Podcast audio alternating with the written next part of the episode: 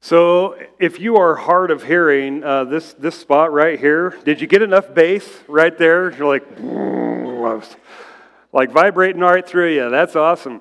So, we are in the last part of our series, How Not to Be Your Own Worst Enemy. I hope that you've enjoyed the series. Um, it has been fun to go through this and, and talk about some of the things because if you live enough life, there will come a time when you will become your own worst enemy at some point. Um, it's just kind of uh, human nature and the way that we want to be independent and some of the ways that we want to go about doing things. And, and sometimes we're shrugging mom and dad off and their wise advice. We don't think they know anything. And, uh, and then we find out when we get into our early 20s or we have our first child, they knew a lot more than I thought they did. And, uh, but so many times we can become our own worst enemy. In, in week number one, we talked about paying attention to the tension. Paying attention to that tension that's inside of us. And, and if you're a Jesus follower, you have the Holy Spirit inside of you, and, and He rarely shouts at us. It is typically always a still small voice. And, uh, and so many times we just blast past it. I mean, we have some tension inside of us, and if we would. If we would actually be honest with it, or if we would pay attention to it, we would realize there's some tension inside of me, and when that tension is there, you would do well to pay attention to it. We would do well to, to look at it, to not just pass by, to not just blast right past it and, and get to a place where we don't even really even see it anymore, but actually pay attention to it and realize, is God trying to say something to me here? Because so many times when we blast right past it, we become our own worst enemy. And then a couple of weeks ago, we talked about paying attention to the narratives that we, that we tell ourselves. We have a narrative about God, and you probably got a narr- that narrative from the way that you were raised by your parents and the narrative that they uh, shared with you. Some of you got your, we get our narrative from the part of the you know planet that we grow up in, and whether it's our country or whether it's the you know part of the country that we grow up in. But everybody has a narrative that uh, that kind of shapes the way that they think about God. It shapes the way that we think about ourselves. Some of you, you beat yourself up over and over and over again. Some of us from the way that you were raised. Some of you came from legalistic backgrounds, and, and I mean, you just you just abuse yourself. And the narrative that you, you say about yourself is, is, I think it breaks God's heart. It's like, oh, if you if you only knew the narrative that was true about me, and if you only if you knew that and and and, the, and what I would speak into you, you wouldn't have that narrative about yourself. And then our narratives about others. And then last week we, we talked about one of those narratives about some of the prejudices that we, that we carry and, and our thoughts about race. But it's the narratives that we say to ourselves in those arenas, and it, and it really shapes the way that we think about God. It, weighs, it, it, it's the way that we, it shapes the way that we think about ourselves, and it shapes the way that we think about others. And when we don't channel those narratives down through the values of Jesus, it ends up leading us to become our own worst enemy. And so today, I want to talk to you about paying attention to the voices of wisdom around you, which I would think you'd be like, Eric, do we really need to have a sermon about that? I mean, isn't that obvious? I mean, that's just really simple, right? I mean, we should pay attention to the voices of wisdom around us. And yet, isn't it true that we don't tend to want to do this? Because so many times we know what the wisdom is, but we don't really want to hear it. It's what we might need to hear, it's just really not what we want to do. And, uh, and, and, and in so doing, we can so easily become our own worst enemy. Isn't it true that a single bad decision is always the first step to becoming our own worst enemy? That single bad decision, and maybe you were around a group of friends who were kind of giving you a narrative, and, and you're like, yeah, yeah, yeah. And then this narrative of what your parents might be telling you was a different narrative, but you were like, they don't know anything. And so you you're like, I'm going to go with my friend's narrative. And some of you, you know, have lived a little bit of life, you're looking back saying, and I became my own worst enemy. And that decision that I made, it was, it was, you know, hopefully not catastrophic, but for some of us, some of those decisions become catastrophic decisions, but they rarely, they rarely start with one huge bad decision. They tend to start with small bad decisions that lead us to a catastrophic decision. So, today I want to share with you a story out of some really rich narrative in the Hebrew Bible, or we would know it as the Old Testament. And uh, in this narrative, we, we learn about uh, a story that's, you know, if you grew up in church, it, it's not a really well known story. But in the story, we learn what happens and what it looks like when we can either know wisdom and act on it, or we can have wisdom but not act on it. There is a huge difference between being wise and acting wise. In, in knowing wisdom and then acting on it. Those are two completely different things, as we will see. So, Saul, he was the first king of Israel, and he was uh, a king of Israel for 40 years. And, uh, and then David was not Saul's son. David was uh, appointed by God um, because Saul kind of went off the rails. And, uh, and this tension, paying attention to the tension, was a story that we, we talked about a couple of weeks ago where David um, paid attention to the tension that was inside of him, which was actually remarkable with the emotion that was around that. And, uh, and, and David was a king for 40 years. And then David's son Solomon became a king, and he was a king for 40 years as well. Solomon was the wisest man who ever lived. And, uh, and, and this was why, because he, he, God came to him and said, Hey, I, I'll give you anything you want, Solomon. What do you want? And Solomon said, I, I want wisdom. It was an extraordinary answer. And so God gave him extraordinary wisdom.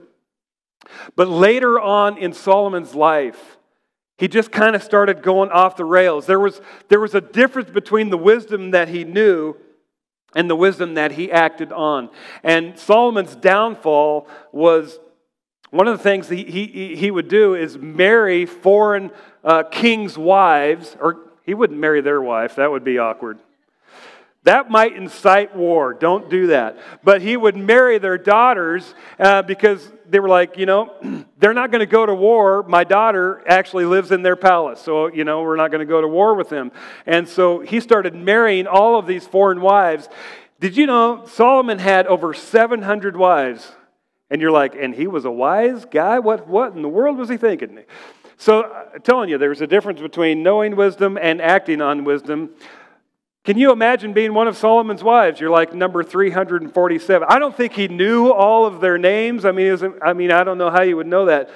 But Solomon, he did this, but all of these women would come and, and, and they didn't know the one true God. They didn't know Yahweh. So they would come worshiping their, their pagan gods, and, and they had a narrative that they kept telling Solomon, kept telling Solomon, and Solomon started drawing away. His heart started going away from God and towards these pagan gods. And he actually started worshiping these pagan gods and building these temples and, and altars for all of these pagan gods, for all of his foreign wives who would come and, and worship these uh, foreign pagan gods.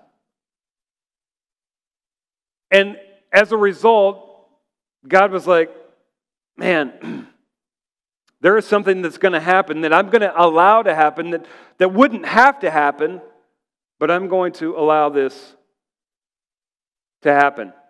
So, before we get there, Rehoboam was Solomon's son. Now, we're going to, there's a couple of Boams and, uh, and Amon. So, there's a Solomon and a couple of Boams. So, we, the, we have Rehoboam, who is Solomon's son, but we're going to talk about Jeroboam. So, Jeroboam is also a huge part of this story, and, uh, and so you can get confused really, really quick. So we have Amon, we have a Boam, Rehoboam, and then we have Jeroboam, who is going to be a huge part of this story as well. So we're going to kick it off in 1 Kings chapter 11. So if you have your Bibles, you can open those. If you have YouVersion, you can open that on your app. Jeroboam was a very capable young man. In other words, he had a lot of capacity. He, he, he was a guy that you could put a lot of weight on, you could put a lot of responsibility on, and he'd carry through. He'd get it done. And he, he was an extraordinary leader, but he wasn't related to the king. He wasn't one of, you know, Solomon's sons. He was just a guy that, you know, could carry a lot of capacity and uh, was kind of a natural born leader, and a lot of people followed him. And even Solomon realized, man, this guy, he, he can flat uh, get it done.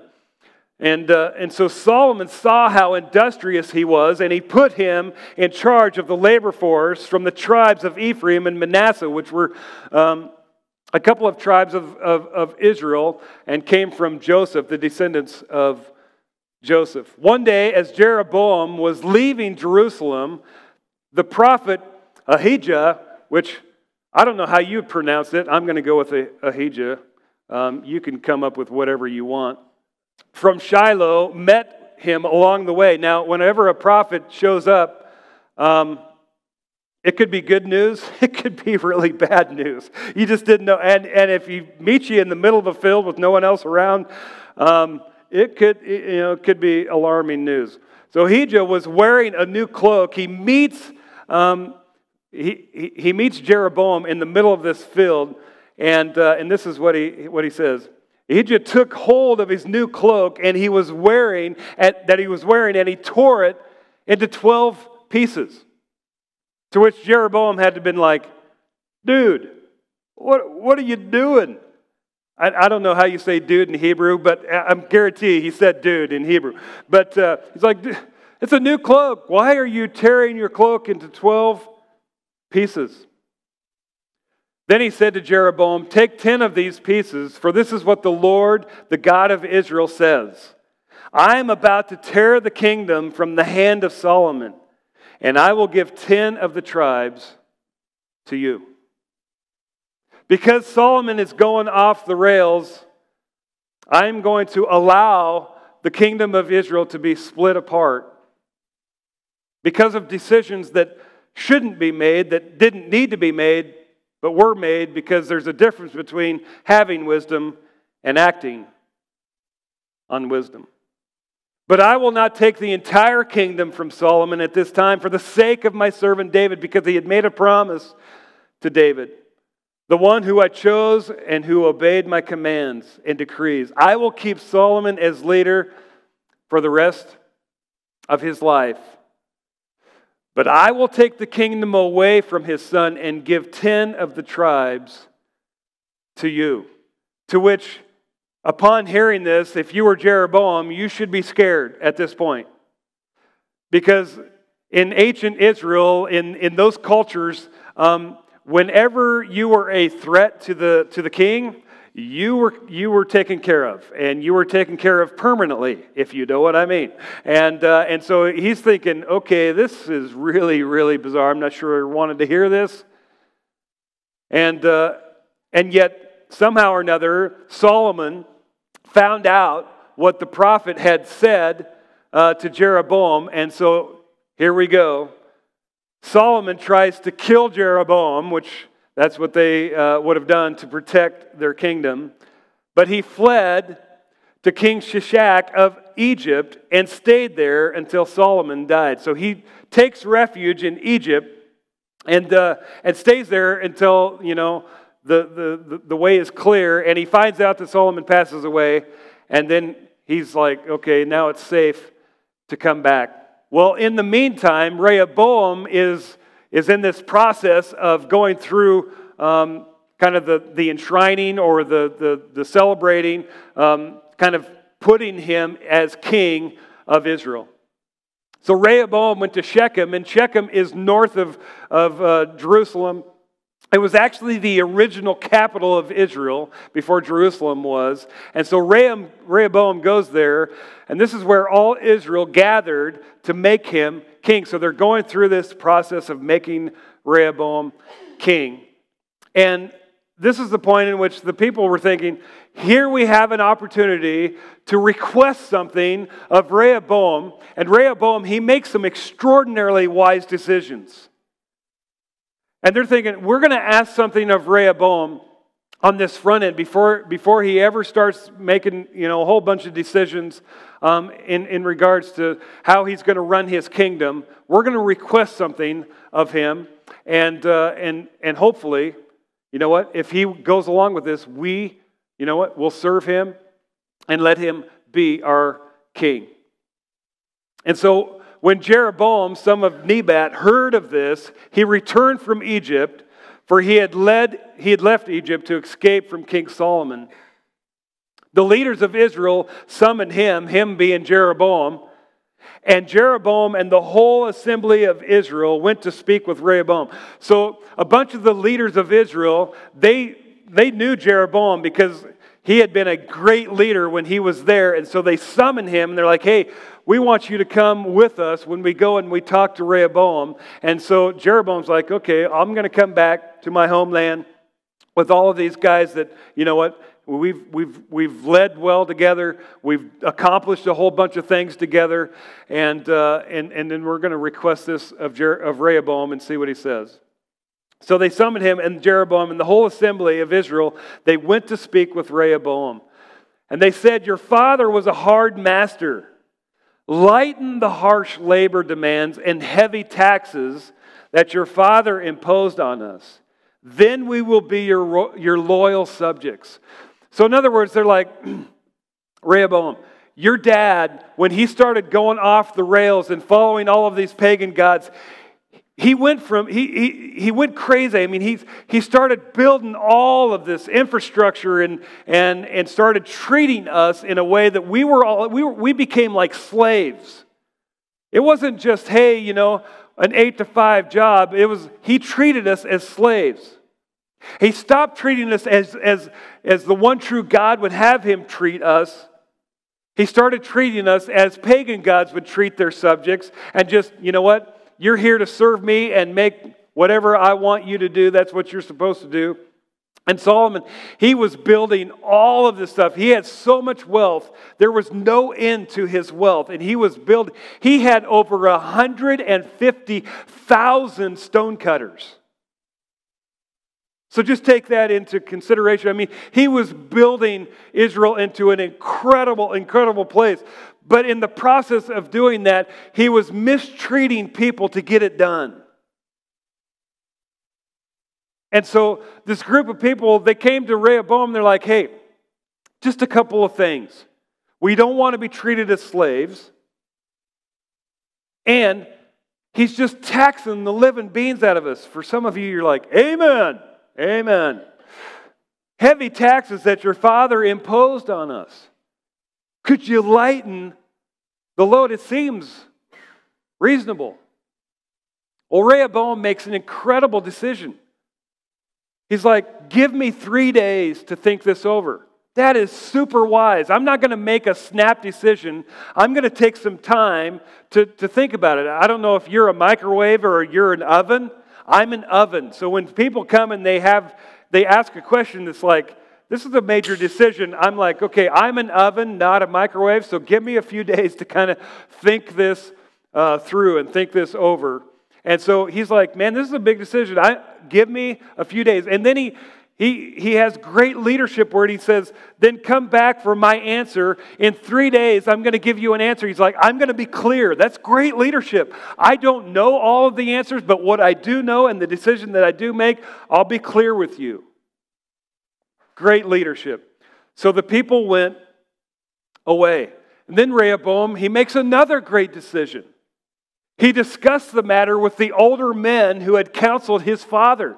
So he goes to these seasoned guys who have been in the trenches of, of making difficult decisions and basically, you know, in the, in, you're never going to make everybody happy. I mean, whenever you're in those types of, you know, leadership positions, you're never going to make everybody happy. And, and, and so they're seasoned in this of, of you saying, man, this is how you are principled. This is how you should, should lead. And so he goes and he wants to listen from these older guys, which is fantastic. And he says, What is your advice? How should I answer these people? Well, the older counselors replied, and they're like, Man, your father, he just kind of, he, it, towards the end of his life, he just kind of went off the rails and started following these pagan, pagan gods. And in, this, in so doing, he started to lose the people because he started to mistreat the people he was actually supposed to serve. And so they said, if you are willing to be a servant to these people today and give them a favorable answer, they will always be your loyal subjects. In other words, Rehoboam, if, if you will realize that the kingdom is you saying, How can I make all of the people's lives better rather than how can you just make your own legacy better? If you realize that you can come underneath them and, and serve them rather than them just serving you, it will go so much better for you. So he says, put their interests above your own. Put their interests ahead of yours.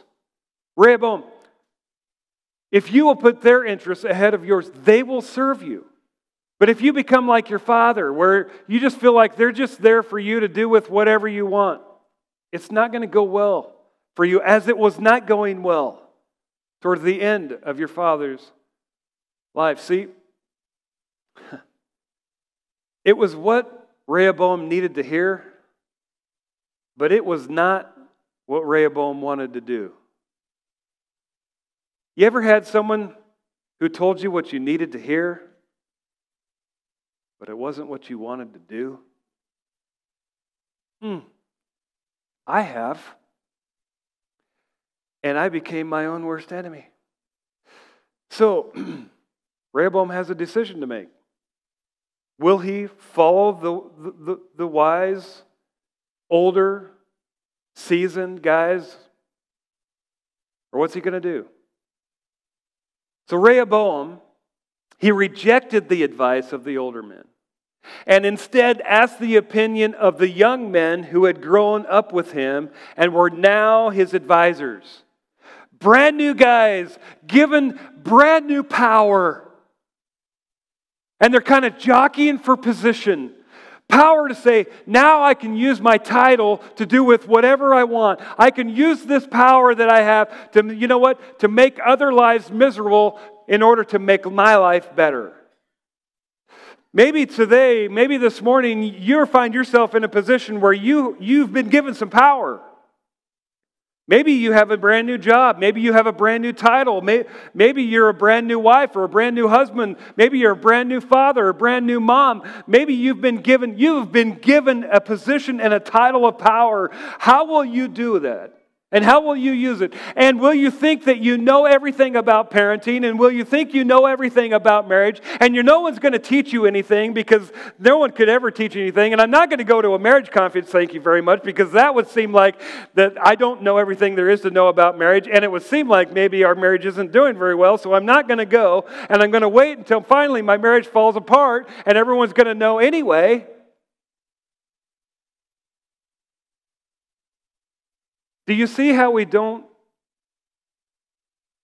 tend to want to listen? And we don't want to listen to wisdom that maybe had been shared with us at a point in our life. So, have you ever found some folks who just told you what you wanted to hear?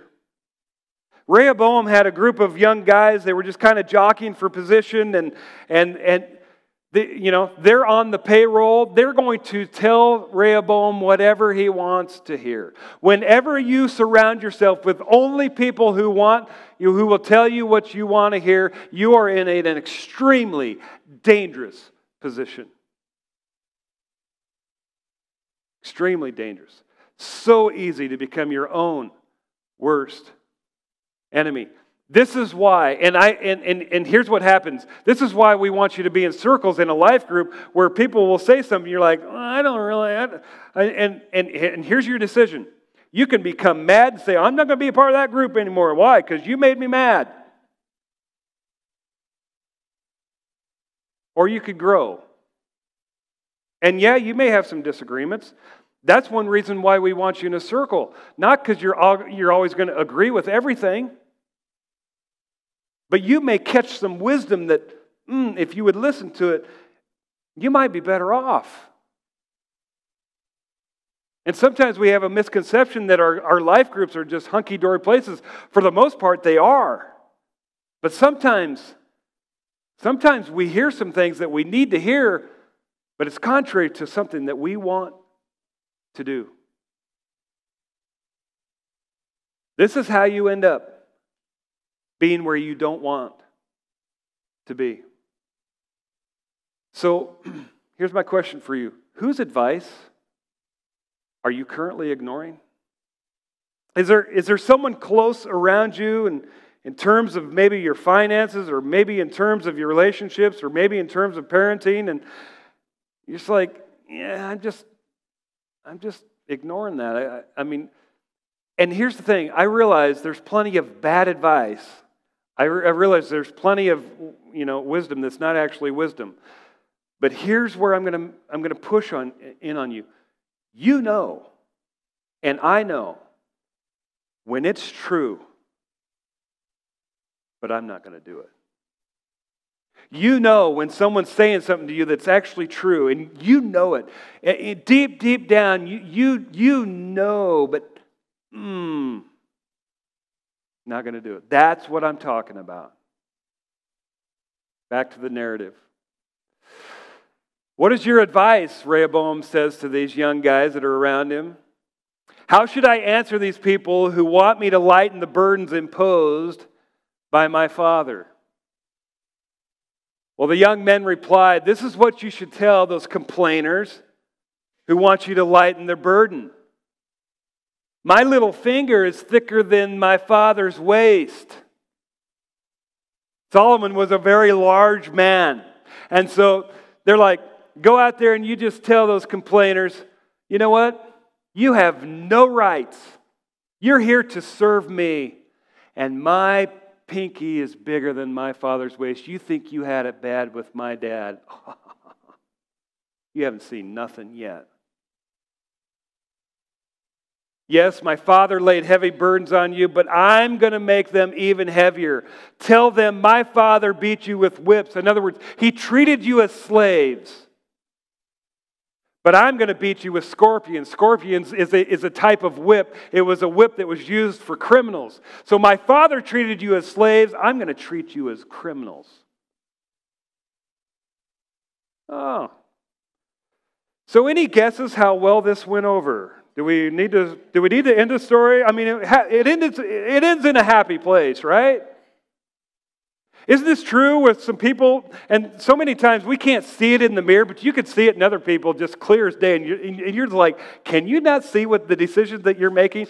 It's like everybody knows how this is going to end. Haven't you seen that in someone else's life? And others have seen it in yours? But we just can't seem to see it in the mirror. Well, three days later, Jeroboam and all the people returned to hear Rehoboam's decision, just as the king had ordered. But Rehoboam spoke harshly to the people, for he rejected the advice of the older counselors and followed the counsel of his younger advisors. He told the people, My father laid heavy burdens on you, but I'm going to make them even heavier. My father beat you with whips. He treated you as slaves, but I will beat you with scorpions. I am going to treat you as criminals. Well, this is not a big surprise. When all Israel realized that the king had refused to listen to them, they responded, Down with the dynasty of David. We have no interest in the son of Jesse, David's dad. Back to your homes, O Israel. Look out for your own house, O David. So the people of Israel returned home. People who are not led well, it does not go well. King Rehoboam sent to Adoniram, who was in charge of, the, of forced labor, to restore order. So a few days go by, and, and Rehoboam's thinking, eh, give them a few days. And then the text is actually, he's not, well, not even really worried about it. He's like, oh, they'll come around. They'll come around. I mean, they're, yeah, they didn't hear what they wanted to hear. Babies. They'll come around. You know, they're going to come back. So, I mean, pretty soon it's like, whoo, a lot of unrest out there. And so he sends, you know, the, the guy that was charged uh, to, to oversee the forces, you know, it's time for you guys, you know what, to start, uh, we're going to start treating you as slaves and criminals. So, you know, starts cutting the stone and let's get after it. Well, instead, the people of Israel stoned him to death. Not good. When this news reached King Rehoboam, he quickly jumped into his chariot and fled to Jerusalem. So he's still up north in Shechem, and he's thinking, I better get my hiney back to Jerusalem where there's fortification because they're coming after me next. Not good. And to this day, the northern tribes of Israel have refused to be ruled by a descendant of David. And the kingdom was split.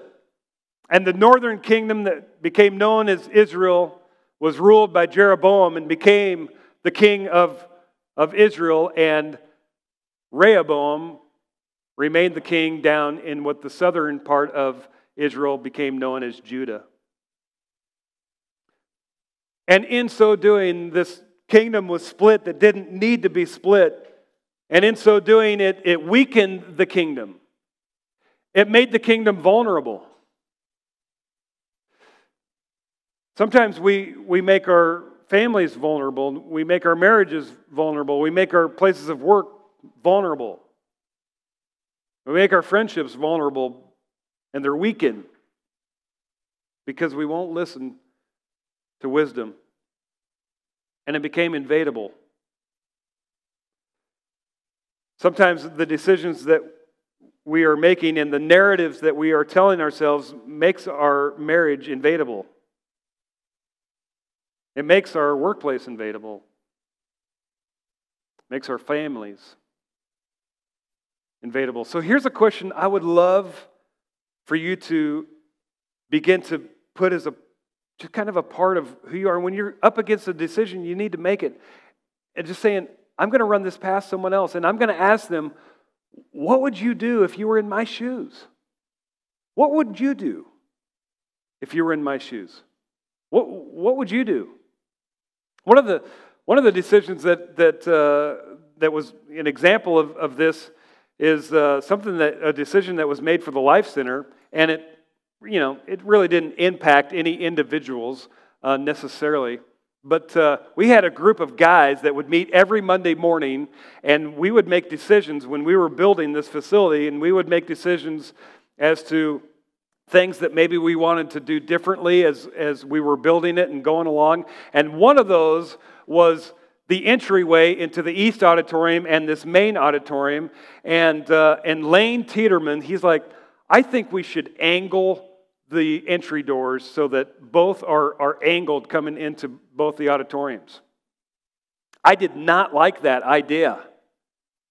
I, I, I was just like, uh, I, I don't, I don't think that. I just, I, I, and now I look back, I, I don't know why I didn't like it. I just didn't like it. I didn't think it would look very good. And I thought you would just walk out those doors and run into a post because there was going to have to be a post there. We had to leave a bearing post. And I'm thinking, we're going to just walk out of doors and run into a post. It's like, I can't see it. And it, I don't think it's going to look very good. And, and, and Lane's just like, oh, come on. And the rest of the guys were like, uh, we're kind of on with Lane on this one. I think this could be really good. And you know what? I had the power because of my title and my position that I could have said, guys, not going to happen. And they, they would have gone along with it. And you know what? No one would have ever known. And, and, and so, but I was like, you know what? I'm going to go with it. I, I, I'm going to yield to some older voices that, that, that are seeing something that I'm not seeing. And so that's the way we built it, the way that you see it. And you know what? I look at it now and I'm like, why did I not want to do that? Because that was so much better. So much better doing it that way than the way that I was wanting us to do it. So it's almost every day we, we have it, you know, what would you do if you were in my shoes, what, what decision would you make? Because here's the deal private decisions have public consequences. And our tendency is just, you know what? Mind your own business. This is my business. And yes, that's true. But your business, your private decisions have public consequences. And so it's good to run those by other people. Paying attention to the voices of wisdom around you because wise voices set you up for wise choices. So, crossing, pay attention to the tension, pay attention to your narratives, and surround yourself with voices of wisdom to listen. If you and I will do that, then we will allow God to shape the narratives around who He truly is. We will allow God to shape the narratives around who we really are in His sight and how valuable we are to Him. And we will allow Him to shape the narratives about other people in the way that we view them and the way that we treat them. So, Crossing, let's be an extraordinary church and model this as Jesus followers. Let's pray. Heavenly Father, thank you for loving us. Thank you that you you realize we're going to put it in the ditch. You realize that that uh, this is a process that is so difficult that we need practice. We need practice paying attention to the tension. We need practice paying attention to the narratives and, and, and actually asking the question is, is that narrative even true? Is that narrative that I've gone with my whole life? Is it even true? Have, have I even examined what I keep telling myself? And then, Father, would you, would you help us? to be open to seek wisdom from others. And even go to someone who, who maybe we respect and, and we know they, they're going to tell us not what we want to hear, but they're, they're just going to tell us. And, and Father, would you help us to be open to that? Help us to have a posture of, of learning and growing and realizing we need people around us. Would you help us realize that our friends will determine the quality and direction of our life? That the narratives that, are, that they're telling us are so powerful. So, God, would you help us individually and then as a church, would you help us to lead the way so that we could be beyond these four walls to have extraordinary influence in people's lives. Thank you for being the great I am. We love you. In Jesus' name, amen.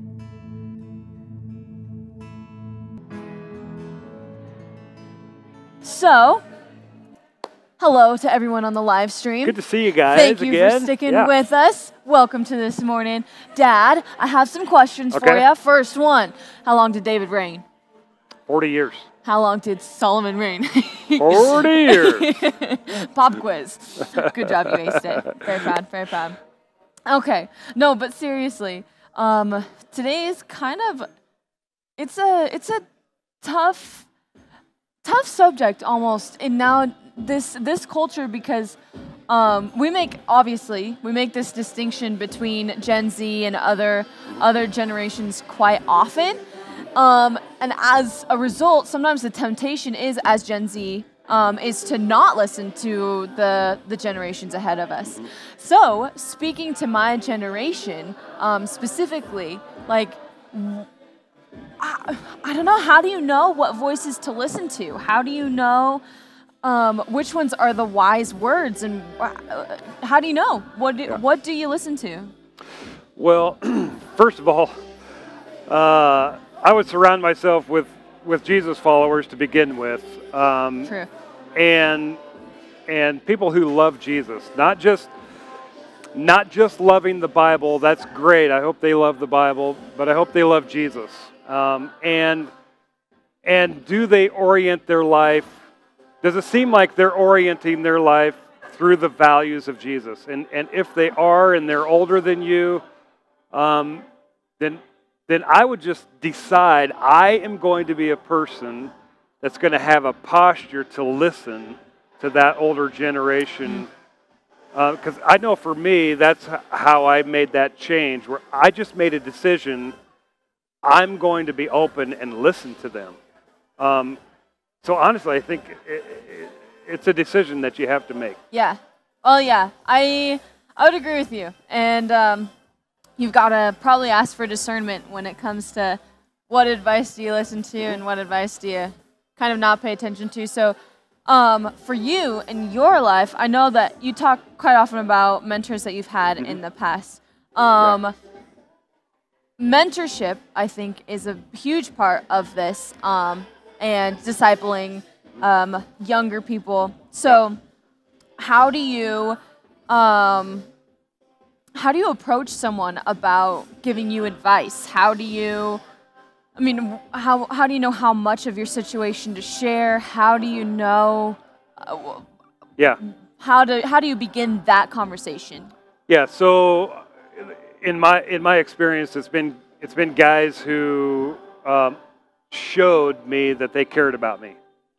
So they, they, they cared, and so I trusted them and uh, and then just saying, man, if you were in my shoes, here's my circum, here's my circumstance. If you were in my shoes, what would you do?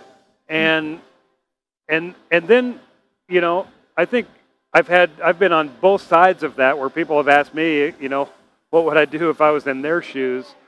Um, realizing, you know, at best, there's, there's things that are black and white that we can follow, but yeah. then there's wisdom issues where, right. you know, there it, it's gray. It's not black and white. It, it, could be a difficult situation with a, with extended family, and how do, how do we deal with that? And or it could be, you know, you know, family coming for Christmas. How, I mean, it's, it's gray. It's not black and white, and and so they might have experience to be able to share some things and some tips that uh, could be extremely helpful. But having a posture and seeking that out, mm. I think, is so yeah is so helpful. Yeah, being open and willing to to hear some words you might not want to hear. Um, not just going to your your besties on either side and saying, "Hey, affirm me in what I'm believing."